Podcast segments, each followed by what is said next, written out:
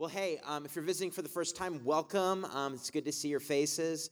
And uh, my name's Chuck. I'm one of the pastors here. Josh and Jen, good to see you guys. Good to see you. Can we just welcome Josh and Jen back to Kingdom Life? What if, ev- what if every time like we saw somebody come back for the first time, we're like, "Hey, Kingdom Life, let's welcome so and so." That's what, how to embarrass people one on one. So we won't do that. Uh, but my name's Chuck. I'm one of the pastors here, and I do um, have uh, a message that's on my heart um, that uh, I really feel is from the Lord. Um, but before I do that, I just want to share um, a couple testimonies. Uh, I heard a testimony last Sunday. By the way, how many of you know that in the midst of just so much going on in the world, sometimes it's just, it's just good to hear some good news? It's just good to hear some good news of, you know, things that God's doing in and through his people on behalf of his sons and daughters. Just this past Sunday, um, somebody came up and shared a testimony with me. And uh, there was um, a mother and a daughter that just started coming to Kingdom Life a few weeks ago. And uh, this daughter decided to invite one of her friends um, to our church. But before she came to our church, they actually led her to Jesus in their living room. They had her over to their house just to hang out. They led her to Jesus in their living room. I think it was like last Saturday or something like that. The next day, they take her to a church. She visits a church in the city uh, somewhere on Sunday morning where they were doing water baptisms, and she was water baptized right there. So she got like born again on Saturday, water baptized Sunday morning. Sunday night, this mom and her daughter bring her, their daughter's friend to Kingdom Life and during worship, right around in this section over here, she was baptized in the Holy Spirit and began speaking in tongues as the presence of God just came upon her. Nobody laid hands on her. Nobody prayed for her right there. Just in the atmosphere, she began speaking in tongues, and the people that brought her got to coach her through it and help her, you know, with that a little bit. But isn't that amazing? Can we just thank Jesus that the Holy Spirit is on the move? And uh, just another testimony. I had the honor um, of preaching here at New Life Fellowship uh, at this church where we've been meeting this morning and had an awesome team with me. Paula, um, Ozark, Derek, Derek Torvik, Sarah Hash came with me. They were just on fire and they're prophesying over people after I preached and, and they started to release healing. And in fact, during ministry time, as we're prophesying, Sarah said, Chuck, first of all, Derek had a word of knowledge that somebody over in this area um, with trouble hearing that God was opening their ear. Sure enough, a guy raises his hand and said that he has trouble in the same ear that Derek said. After Derek prayed, he said, I felt something happen and my ear is starting to open up. Can we just thank the Lord for that? And then and then Sarah said, Chuck, do you think that we can just kind of pray for everybody that has pain in their body? I'm like, absolutely. Sounds like a great idea. So we said, if you have any pain in your body at all, stand. People stood all over the room. Sarah prayed just one corporate prayer of healing for everybody that was standing. And we said, raise your hand if, if you're experiencing healing. Hands went up all over the room. And then we invited people to come forward to share a testimony. And We had a line of people that had absolute 100% healing in their body. And one of them was a gentleman gentleman who had chronic neck pain since the 80s. He said he hasn't gone a day without pain. This morning, God took away every bit of his pain. And for the first time that he can remember since the 80s, he was pain free. Can we just get a little bit excited about that? That just God is a good God that's healing his kids and that's moving on behalf of his sons and daughters. So, I just, I just want to declare right now that if you need healing in your body, you have permission to get healed right where you're sitting, just throughout the throughout the night, just throughout the service, I just declare just that same testimony moving among you, healing your bodies, releasing healing in Jesus' name. Amen. Amen. All right, well, if you have your Bibles, go with me to the book of John, chapter 12. John chapter 12. And uh, I'm actually going to read from the Passion Translation because I love the way that it's worded here. And this passage of scripture is about Mary anointing Jesus with a costly perfume as they gathered in the house. And it says this in John chapter 12, starting in verse 1. Six days before the Passover began, Jesus went back to Bethany, the town where he raised Lazarus from the dead. They had prepared a supper for Jesus. Martha served, and Lazarus and Mary were among those at the table. First of all, could you imagine just like chilling with your family and friends and Jesus? and your brother Lazarus, who just happened to be raised from the dead, uh, you know, I don't know how long before. This is just kind of a crazy picture to me. And verse 3, it says, Mary picked up an alabaster jar filled with nearly a liter of extremely rare and costly perfume, the purest extract of nard, and she anointed Jesus' feet. Then she wiped them dry with her long hair, and the fragrance of the costly oil filled the house. But Judas the locksmith, Simon's son, the betrayer, spoke up and said, What a waste! We could have sold this perfume for a fortune and given the money to the poor. In fact, Judas had no heart for the poor. He only said this because he was a thief and in charge of the money case. He would steal money whenever he wanted from the funds given to support Jesus' ministry. Verse 7 Jesus said to Judas, Leave her alone. She has saved it for this, she has, she has saved it for the time of my burial. You'll always have the poor with you, but you won't always have me with you. Of course, meaning that he was getting ready to go to the cross, be risen from the dead, and seated at the right hand of the Father. And I love this story because, you know, as a house, Kingdom Life, one of our core values is extravagant worship. One of our core values is extravagant, like, I want to say excessive, uh, just lavish worship unto the person of Jesus. You know, on Sundays when we gather, we want people to come in and feel free to express themselves in worship to God in the way that's on their heart. That's why we tell people if you want to raise your hands, raise your hands. If you want to kneel, kneel. If you want to come up here and dance, come up here and dance. If you want to twirl in the air, twirl in the air. If you would rather just sit in your seat and, and just kind of soak in God's presence, we want you to be free to do that. But our point is this we want to be a people and we want to create an atmosphere where people can come in and connect with God in worship and also have freedom to worship extravagantly before the Lord. You know, we want to be a family that as a lifestyle, we live lifestyles of worship and then we live lives of surrender and humble obedience to the Lord on a regular basis. Um, but we're a people of extravagant worship. And, uh, but what I love is that when it comes to worship, when we worship and we position our hearts and our bodies to worship God, first of all, let me just say this we were created to worship. How many of you know that we, part of the reason we were created, we were created for relationship with God. The sole reason we were created was to have relationship with God. And part of that relationship is that we would be a people that offer Him our praise, our worship. We pour our, our, our hearts out, our voices out, our lives out before Him. See, here's the deal we're all called to love people. Husbands are called to love their wives. Wives love their husbands. We love our kids. We're called to love our neighbor. We're called to love the person that's in front of us. But how many of you know that there's one thing that's reserved for God, the King of the universe, and Him alone, and that is our, our worship, our adoration, our praise, and it's actually our worship unto Him. And the thing about worship and why worship is so important is because because we were created to worship it's in a place of worshiping God that we actually discover who we really are.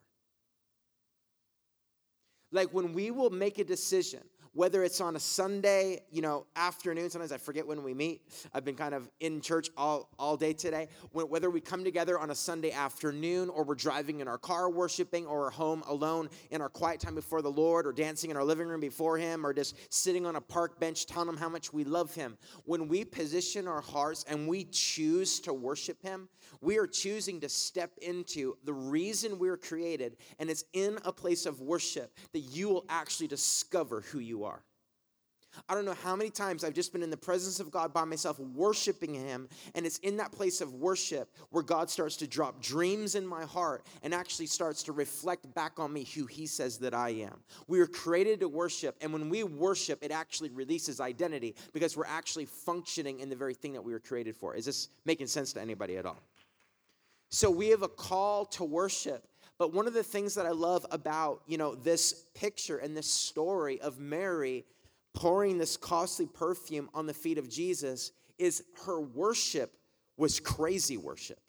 Like her worship was excessive. Like to the point where I wouldn't be surprised if some of the people in the house, when Mary broke open this alabaster jar of perfume, perfume and anointed Jesus' feet, I wouldn't be surprised if some of the people in the house were like, I mean, Mary, we know you like Jesus, but like, isn't this like a little much? Like, it was excessive. You, you need to understand that the alabaster jar of this, a liter of this oil perfume that was extremely rare, extremely expensive, beautiful fragrance, came in like this glass clay type jar that she literally had to break open. And you, she wasn't going to seal that back up. It's not like you could seal it back up. So when she broke that open, she broke it open with the, with the purpose and the intent, I believe, of pouring the entire liter of oil out on Jesus' feet, pouring the whole thing out, which is a picture that God doesn't just want some of our hearts, He wants all of our hearts. He wants our entire being. We're called to love the Lord our God with all of our strength, with all of our soul, with all of our might. And so she starts to pour this out, but her worship was extremely extravagant, extremely excessive. And you know where else we see this? Is we see this in the life of King David. David was such a worshiper that, you know, we read a story in 2 Samuel 6 about how the Ark of the Covenant, which contained the presence of God, represented the presence of God. Wherever it went, people were blessed. It was the presence of God in this ark. And somehow the ark of the covenant ended up in the backyard of this guy named Obed Edom. And David heard, he, he caught wind that because the ark was, was like camped out in the backyard of this guy named Obed Edom, that Obed Edom's entire family was getting ridiculously blessed. He heard that they were blessed financially, relationally, their health. Everything about them was just extremely blessed because they had the Ark of the Covenant in their backyard. So David, being the wise king that he is, said, You know what? I think we should go get that Ark. so David and all of his men go on this journey of, of getting the ark back and bringing it back to the holy city so that they had the presence of God in their midst. And I want to read the story of what David did, not just after he got the ark, but what he did just on his way, bringing the ark, knowing that the presence of God was coming. And it says this in 2 Samuel chapter 6, starting in verse 11. It says this The ark of the Lord remained in the house of Obed Edom, the, the Gittite, for three months, and the Lord blessed him and his entire household. Now, King David was told, The Lord has blessed the household of Obed Edom and everything he has because of the ark of God. So David went to bring the ark of God from the house of Obed Edom to the city of David with rejoicing. Verse 13 When those who were carrying the ark of the Lord had taken six steps, he sacrificed a bull and a fatted calf. Wearing a linen ephod, David was dancing before the Lord with all of his might while he and all Israel were bringing up the ark of the Lord with shouts and the sound of trumpets. As the ark of the Lord was entering the city of David, Michal, daughter of Saul, who is also David's wife, watched from a window. And when she saw King David leaping and dancing before the Lord, she despised him in her heart. They brought the ark of the Lord and set it in its place inside the tent that David had pitched for it. And David sacrificed burnt offerings and fellowship offerings before the Lord. After he had finished sacrificing the burnt offerings and fellowship offerings, he blessed the people in the name of the Lord Almighty. Then he gave a loaf of bread, and it goes on saying he blessed his people. He gave them food. Verse 20 When David returned home to bless his household, Michal, daughter of Saul, came out to meet him and said, very sarcastically, I might add, how the king of Israel has distinguished himself today, going around half naked in full view of all the slave girls and of his servants, as any vulgar feller would do. Ouch. David said to Michal, It was before the Lord who chose me rather than your father or anyone from his house when he appointed me ruler over Lord's people, Israel. I will celebrate before the Lord. And listen to this I will become even more undignified than this. I will be humiliated in my own eyes, but by these slave girls you spoke of, I will be held in honor. Now, this is kind of a crazy story. Like, they're, they're, they have this parade carrying the ark back to the city. David's dancing before the Lord. There's music playing while they're carrying it. But what's wild to me is it says every six steps, they sacrificed before the Lord a calf and a bull. Now, if you do the math, like from the house of Obed Edom to the city of David, it's something like uh, it's it's something like 12 to 15 kilometers, and if you do the math, you would that that would take about 30 paces to walk the distance. And if they sacrificed before the Lord every six paces, it means that during that journey, they sacrificed about 3,500 times. That is wild, that is crazy, and it's kind of disgusting. Like the blood, the guts, everything else that would have been, you know, I heard one person say, like, no wonder David danced with all of his might once they actually finally got to the city. but my point is this he, David was so excessive and exuberant and lavish in his relationship to the Lord that he's like, I'm not just carrying this thing to the city. We're going to sacrifice every six steps. I'm going to dance as we go. We're going to organize, organize music as we go, and we're going to worship God with all of our hearts. And once we got, to, got once he got to the city, um, even though he was king, he humbled himself and like took off his royal robe and just danced with all of his might before the Lord. And when he was criticized, he's like, he's like, you haven't seen anything yet. We're talking about God Almighty. I will become even more undignified than this. Like God, I believe, listen, if that's the way David acted because he had the ark coming to his city, how much more should we? Because we have the very presence of God resting upon us and living inside of us, be lavish and extravagant with our worship before the Lord. We're, we're, we're, just, we're called to lavish our worship upon the Lord. So, so Mary breaks open this alabaster jar and poured probably an entire liter of perfume on Jesus' feet. But not only was it, was it expensive, it says that it was extremely rare. It was from this rare, like, uh, plant called nard in northern India, and it came from the root of this of this plant, and it says it was extremely rare. And what I love about this is I believe it's a picture of our worship before the Lord. How many of you know that because we're all created uniquely by God, we can actually, when we worship Him, touch His heart in a way that nobody else can touch His heart? Like when Derek worships God, because he is so uniquely designed by God. That, like when he worships the Father, when he tells God how much he loves him, I believe this. He actually touches a part of God's emotions that nobody else in this room can touch, that nobody else on the planet can touch. And that goes for every single one of you. When you make a decision to worship Jesus, you actually touch the emotions of God in a way that nobody else can. We're not just all like, you know, one common people that, you know, equally touch God's heart. Like, uh, my, I, have, I have three girls now Autumn, Charlie, they're our twin daughters, four years old. And I have, uh, uh, we have a four month old um, London as well, who's down here with my wife, Anna. And like, I love them all equally, but they can all touch me in a unique way. Does that make sense? in the same way like it's like when they smile when they talk to me like when charlie runs to me and says daddy it touches my heart in a different way than when autumn comes and when when you know uh, london's you know at a stage where she just looks at us and smiles all the time it's like when there's just that little smile touches my heart in such a unique way i love them equally but they all have a unique place in my heart listen that's the way it is before with us before god our worship as individuals is rare, and you can offer him something that nobody else can offer him.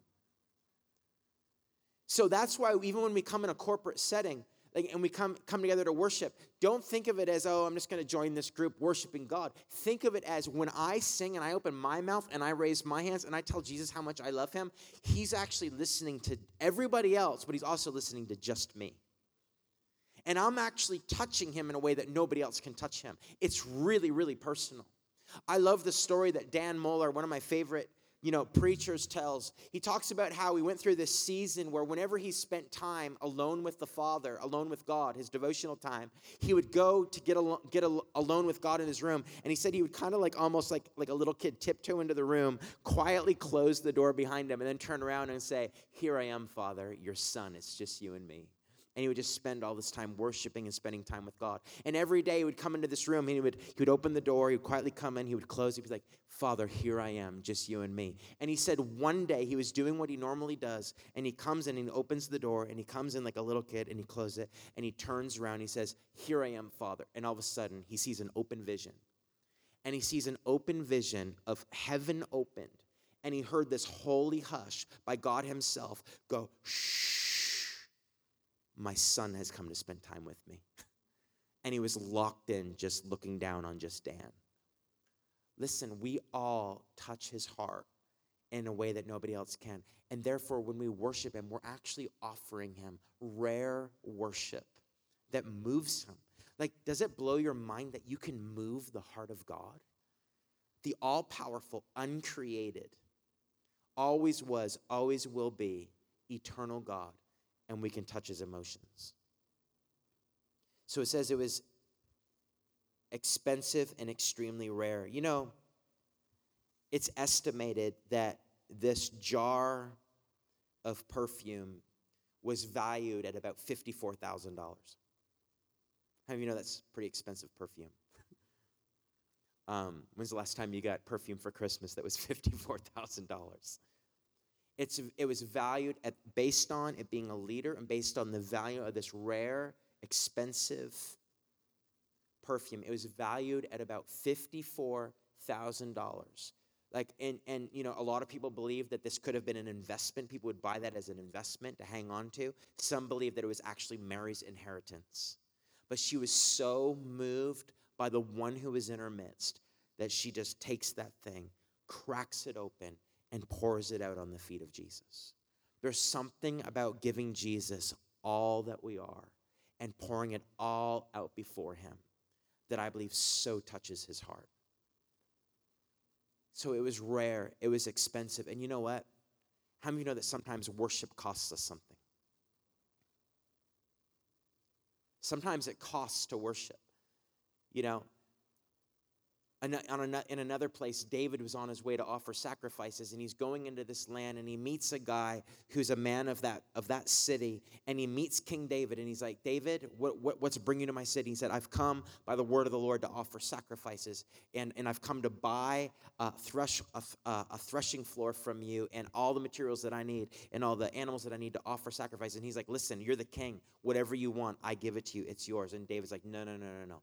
I'm going to pay you for it because I don't want to offer God anything that doesn't cost me something. And I believe that sometimes, as God's people, we need to understand that sometimes our worship needs to cost us something. And, you know, how many of you know that sometimes worship comes really, really easy because things are going really well? The presence of God is in our midst, and we come together corporately, and it's easy to worship. But how many of you know that sometimes worship is actually a sacrifice of praise? Sometimes it's actually, sometimes we don't feel like it. Sometimes it's almost painful to do it. But we get to that place where, like, Lord, despite what I'm feeling, despite my brokenness, I choose to worship you. And it's in our brokenness and our weakness when we choose to worship anyway that I believe God, that touches God just as much as our worship when things are going really well all around us and we're feeling the goosebumps on our goosebumps. Sometimes worship's a sacrifice. Everybody say sacrifice of praise. Hebrews 13, 15 says this Through Jesus, therefore, let us continually offer to God a sacrifice of praise, the fruit of lips that openly profess his name. The other thing that it says about this perfume is that it was the purest extract of nard, which I believe speaks of the purity of worship that we're, that we're called to offer God. And when I say purity of worship, I don't mean worship that's pure because we're perfect or because, you know, we haven't made any mistakes that day. I'm talking about the purity of worship that comes when we offer God our worship despite the mess that we're in. That's purity of heart, it's sincerity. It's, it's, it's just, it's coming to Him raw and honest before God. Purity of worship is being raw and honest before Him. You know, David was like this all through Psalms. If you read Psalms, you know, one moment David's just like lamenting before God, saying, All of my enemies are coming against me, and I'm a worm, and life is horrible, and I'm sick. And then and then he starts talking about God's goodness. He's like, God, but you're amazing, and your mercies are gonna get me through this. And it's like he's talking himself into the revelation of the goodness of God. And by the end of the psalm, he's like, God, you're so awesome. I worship you. And it's like he's a different person. And and God loves our raw, honest worship before him. And uh Chris Dupre, a worship leader that's been around for a long time, said this. He said, Purity in worship is not the same as attaining perfection in worship. Pure worship is that wonderful moment when a struggling heart is able to get past itself and give honor and praise to the worthy one.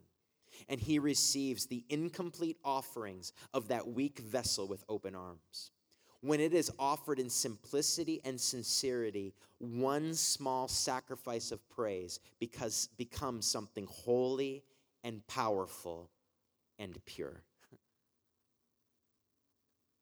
And you know what else I think is pure worship? It's when we're more God conscious than we are self conscious.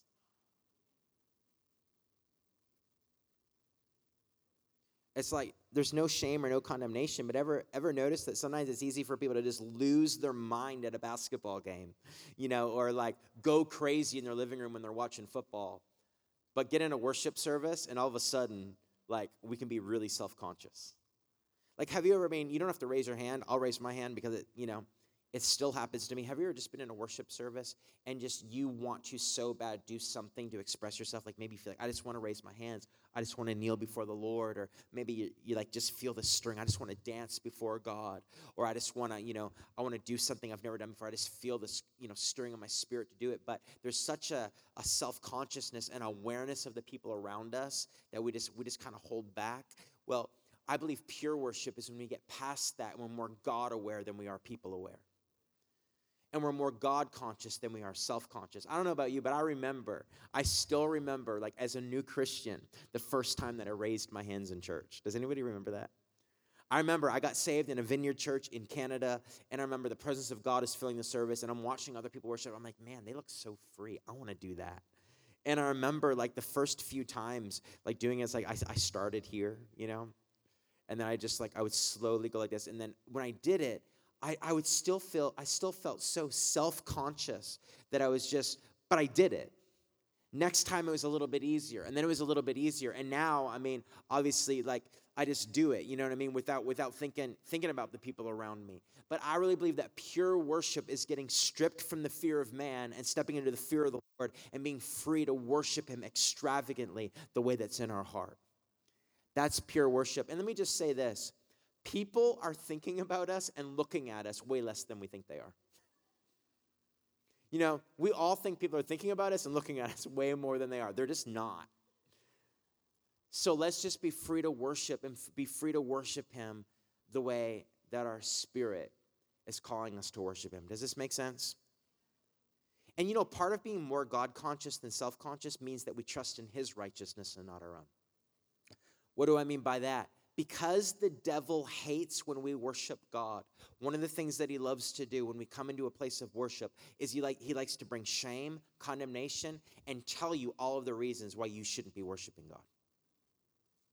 But see, how many of you know that it's not our own righteousness that makes us worthy or makes us able to worship him anyway? It's all what Jesus did 2000 years ago. So we need to we need to anchor our faith in his righteousness and that He has made us holy. And if you walk in on a Sunday or you feel like worshiping God in your bedroom and the devil wants to bring shame, condemnation, and tell you all the reasons you can't, you say, mm, you know what? Nice try. Jesus' blood paid the price for anything that I've done and everything that I will do. I am the righteousness of God in Christ Jesus, and I worship before Him in righteousness. And when He looks at me, He's delighted, He is pleased, and He likes me. And when we choose to worship despite that and trust in His righteousness and not our own, that's pure worship before the Lord.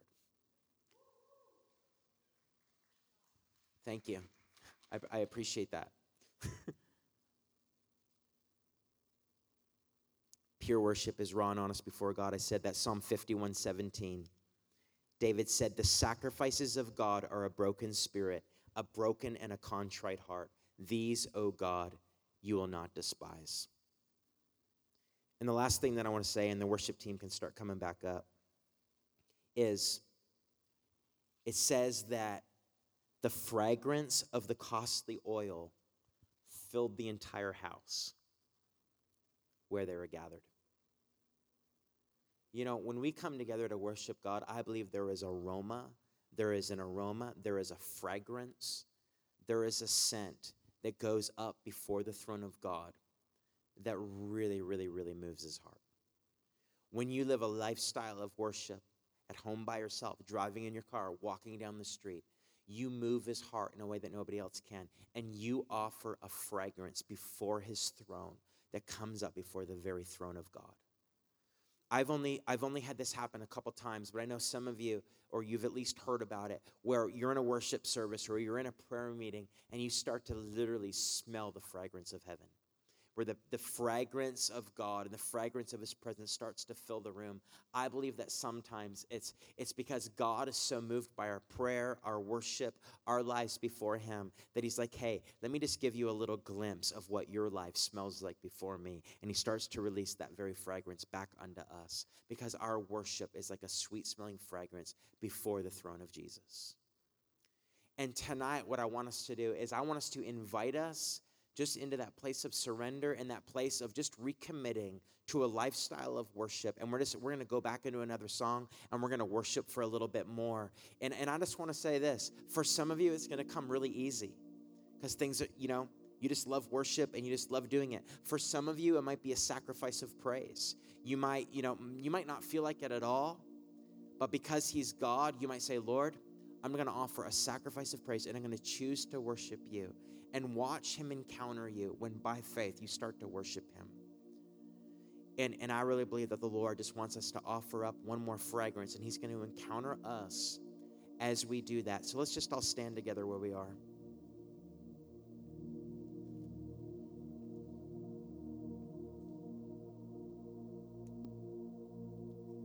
and we're going to go into some more worship. If you want to come up to the front, you can come up to the front. You can stay in your seat where you are if you want to, but we're just going to offer another song, another time of worship before the Lord. And just before that, we do that, I want to pray. Father, I just thank you for every person that's here tonight, every person that's watching online. And Lord, I thank you that you have created us to have relationship with you, and you have created us to worship.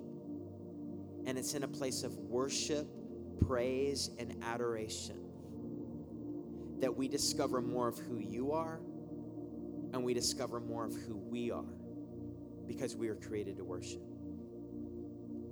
And I pray, Lord, that as we offer this song to you, as we just offer this time of worship, that you would encounter us afresh, that you would release refreshing, that you would release healing, that you would release breakthrough.